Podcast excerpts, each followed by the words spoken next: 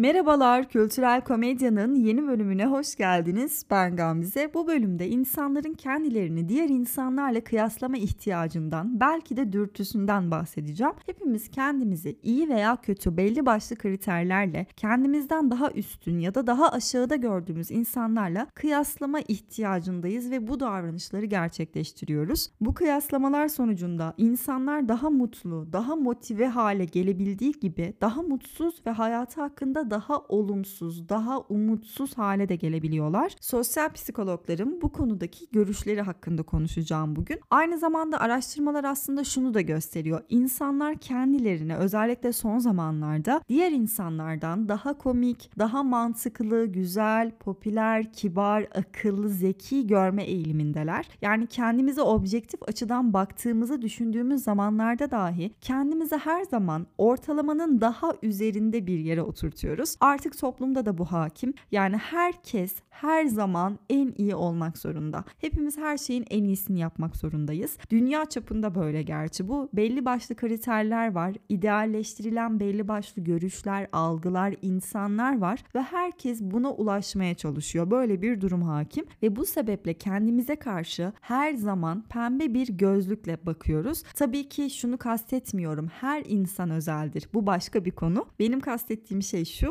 İnsanlar olduğu gibi yani bazen olduğumuz insanı kabul etmek yerine, benliğimizi kabul etmek yerine, öz şefkatle olmak yerine toplum tarafından idealleştirilen belli kalıplara uymaya çalışarak kendimizi hiç olmadığımız biri haline getirmeye çalışıyoruz ve tabii ki bunun sonucunda da oldukça mutsuz bir süreçten geçiyoruz. Kendimizi mutsuzlaştırıyoruz. Benim değindiğim nokta bu ve insanların kendilerini diğer insanlardan daha iyi ya da daha üstün görme eğilimi özellikle de batı toplumlarında hakim olan bir durum. Asya kültürlerinde ya da diğer doğu ülkelerinde genelde insanlar daha mütevazi çünkü birlik bilinci hakim ve kibirli olmak hoş karşılanmıyor toplum tarafından. Daha doğrusu şöyle her insan kendini diğer insanlardan üstün görme, kendini yüceltme eğilimine sahip ama bunu yaparken kültürlerinin değer verdiği kriterlerle kısıtlı kalıyorlar. Yani o özellikler doğrultusunda kendilerini yüceltebiliyorlar. Mesela batıda özellikle de Amerika'da insanlar diğer insanlara kıyasla daha bağımsız, daha özgüvenli, daha orijinal ve daha lider ruhlu olduklarını söylemişler ama doğudakilerin kıyaslaması şu. Ben diğer insanlardan daha işbirlikçiyim, daha özveriliyim, daha saygılıyım, daha araştırmacıyım gibi gibi düşünceleri düşünceleri varmış. Yani ben diğer insanlardan daha özveriliyim, daha saygılıyım düşüncesi, daha mütevaziyim savıyla çok uymasa da çok çelişse de aslında durum bu. Ve kendimizi daha iyi görürken paralel olarak aslında diğer insanları daha kötü görme eğilimi gösterebiliyoruz ve kendimizi daha üstün hissedebilmek için başkalarını olumsuz görme eğilimimiz var özetle. İşte sosyal psikolojide adı bunun aşağı doğru sosyal karşılaştırma ama sosyal karşılaştırma sadece aşağı doğru değil yukarı doğru da gerçekleşebiliyor. Sosyal karşılaştırma kavramı aslında ilk olarak 1951'de sosyal psikolog Leon Festinger tarafından ileri sürülen bir kavram. Kavramın çıkış yeri özetle şu. İnsanlar benliklerini, kişilik özelliklerini, yeteneklerini ya da mesleklerini, görünüşlerini yani tüm özelliklerini, tüm benliklerini bir başkasıyla kıyaslayarak değerlendirmeler ortaya koyuyorlar ve bu değerlendirmelerle de bir benlik algısı oluşturuyorlar. Aslında kavram olarak ve içerdiği görüşler açısından çok doğru noktaları var. Çünkü yaptığımız işlerde yeteneklerimizi bir değerlendirmeye tabi tuttuğumuzda ya da kendimizi bir konuda biriyle kıyaslama ihtiyacı hissettiğimizde veya kendimizi kendimizle kıyaslamıyorsak eğer bir şeyi ortaya koyduğumuzda bunun iyi, kötü, başarılı, başarısız olduğunu fark etme noktasında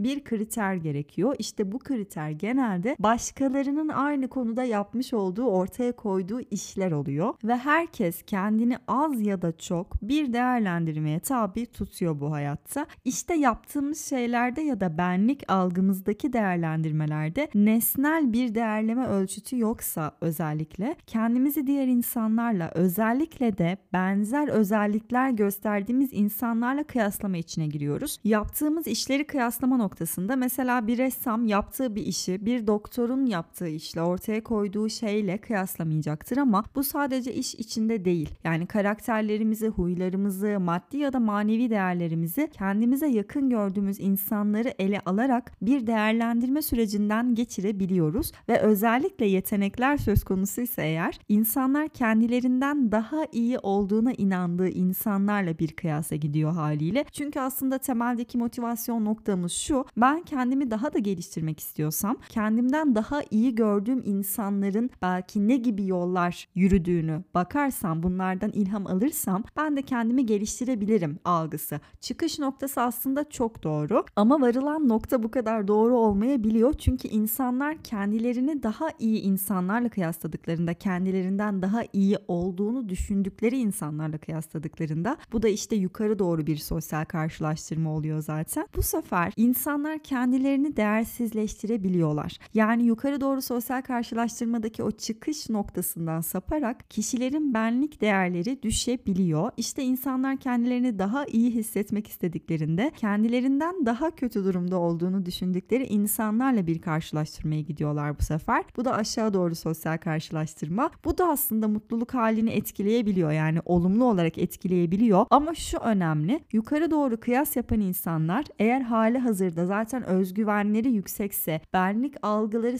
sağlamsa, kendilerine öz şefkatleri varsa bu kıyaslama sonucunda mutsuzlaşmıyorlar. Özgüvenleri azalmıyor ya da benlik algıları zarar görmüyor ama eğer bu insanların zaten özgüvenleri düşükse bu noktada işte her zaman kendilerinden daha aşağıda olduğunu düşündükleri insanlarla kıyasa gidecekler. Çünkü zaten hali hazırda benlik algıları tehdit altında olduğu için tehdit altında hissettikleri için kendilerinden daha aşağıda gördükleri insanlarla kıyas sonucunda kendilerini daha başarılı ve daha tatminkar görebiliyorlar. Toplumumuzda vardır ya beterin beteri var haline şükret. Bak ne durumda insanlar var haline şükret. Çünkü zaten kendinden o kadar mutsuz ki o insan kendisinden daha kötü olan insanları görerek kendini mutlu etmeye çalışıyor. Kendi içinde o huzuru sağlamak yerine kıyasa gidiyor. İşte aşağı doğru bir karşılaştırmaya gidiyor sosyal olarak. Bu da aslında insana bir sahte mutluluk yaratan bir durum diyebiliriz. Çünkü daha iyi hissetmenin bir yolu olarak insanların kusur ve eksikliklerine odaklanırsak belki kısa süreliğine kendimize tatmin sağlayabiliriz. Ama uzun vadelerde sonuçları doğacaktır mutlaka. Bize zarar verecek sonuçları doğacaktır. Çünkü kendini yüceltmek için başkalarını yeren bir insan eninde sonunda kendisinden kaçmasına neden olan şeylerle yüz yüze kalmak zorunda kalacak. Aynı zamanda belki bunları yaparken kendini toplumdan soyutlayacak. Aslında bu tarz duyguların yapıcı ve ilham verici bir faydası da var bence. Ama hali hazırda dediğim gibi öz şefkati, özgüveni düşük olan insanlar için böyle konuşmak çok zor. Durum şuraya geliyor aslında. Kendimizi olduğumuz gibi kabul ettiğimizde değişebileceğimiz gerçeğiyle karşı karşıya kalıyoruz. Carl Rogers'ın dediği gibi. Ve başkalarına bu kadar acımasız olan birinin zaten kendine de çok merhameti olduğunu söyleyemeyiz. Yani kendine de bir öz şefkati yoktur böyle bir insanın. Hatta klinik psikolog Jordan Peterson'ın ki okumadım kitabını ben böyle kitaplara biraz ön yargılıyım ama Hayat için 12 Kural isimli kitabını çok satan kitabın yazarı aynı zamanda. Bir konuşmasına denk gelmiştim. Hayatta bir eşitsizlik olduğunu söylüyor Peterson ve insanların bazıları belli konularda çok iyi şeyler yapabiliyorlar. Bazıları ortalama, bazıları da gerçekten çok kötü. Aslında hepimizin çok iyi olduğu alanlar da var ama iyi olamadığı alanlar da var ve çevremizde her zaman bir şeyleri bizden daha iyi yapan insanlar da olacaktır. Ama biz her zaman ne deriz? O benden neden daha iyi? Bu soruyu sormaktan kendimizi alıkoyamıyoruz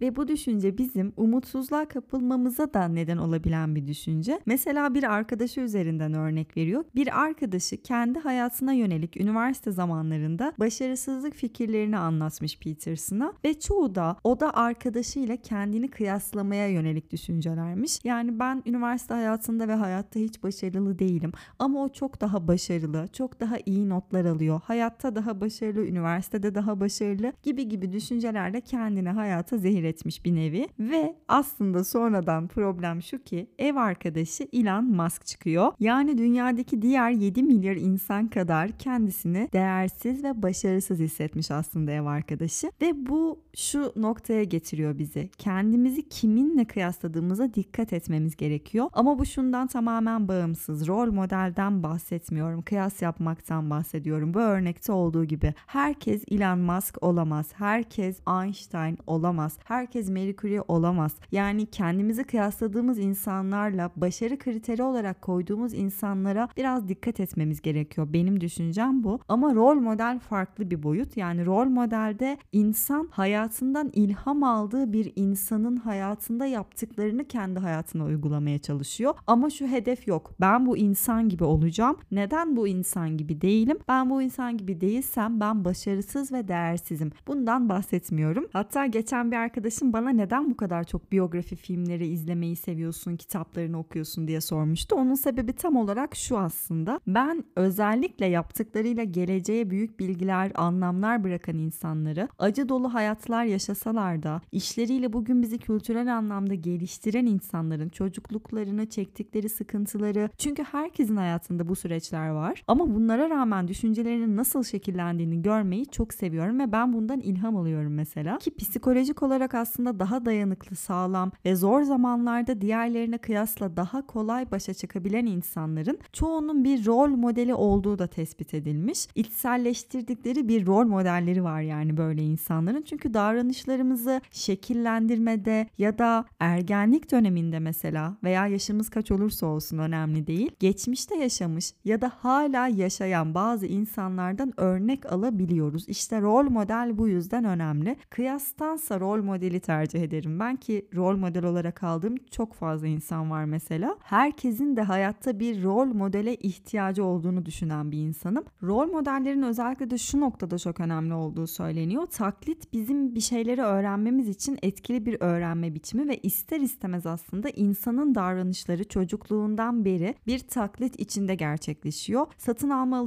alışkanlıklarımızdan tutun beğendiğimiz, beğenmediğimiz, izlediğimiz, izlemediğimiz hemen hemen her şeyin arkasında aslında bir taklit durumu var insanlar için. Bunu tabii ki özentilik olarak bahsetmiyorum. Bilinçsiz yapılan bir taklitten bahsediyorum. Maymunlarda dahi tespit edilen bir durum bu. Yani aslında somut bir varlık olmasa da ismi ayna nöron olgusu. Bunu hepiniz biliyorsunuzdur. Yanımızda mesela neşeli biri varsa neşeleniriz, depresif biri varsa bizim de modumuz düşer ya. İşte taklitten kastım bu. İstemeden, farkında dahi olmadan çoğu zaman etrafımızdaki insanların tavırlarını, düşünce ve davranışlarını kendimize de yansıtabiliyoruz. En çok vakit geçirdiğim 5 kişinin ortalamasısın şeklinde çok popüler bir cümle vardır ya işte bunun arka planı da bu. Ve bu taklit etme becerisi doğuştan gelen bir davranış biçimi. Bebekler sizin ifadenizle ifade geliştiriyor. Bir bebeğe gülün mesela o da size güler karşısında. Ciddi durun o da ciddileşir. Büyütenin konuşmaları, davranışları, seçtiği cümleler hepsi bir bebeğin karakterini ve davranışlarını şekillendiriyor. Ve bu taklit durumu yaşamımız boyunca devam eden bir süreç. Yapılan pek çok deney de var mesela bu konuda.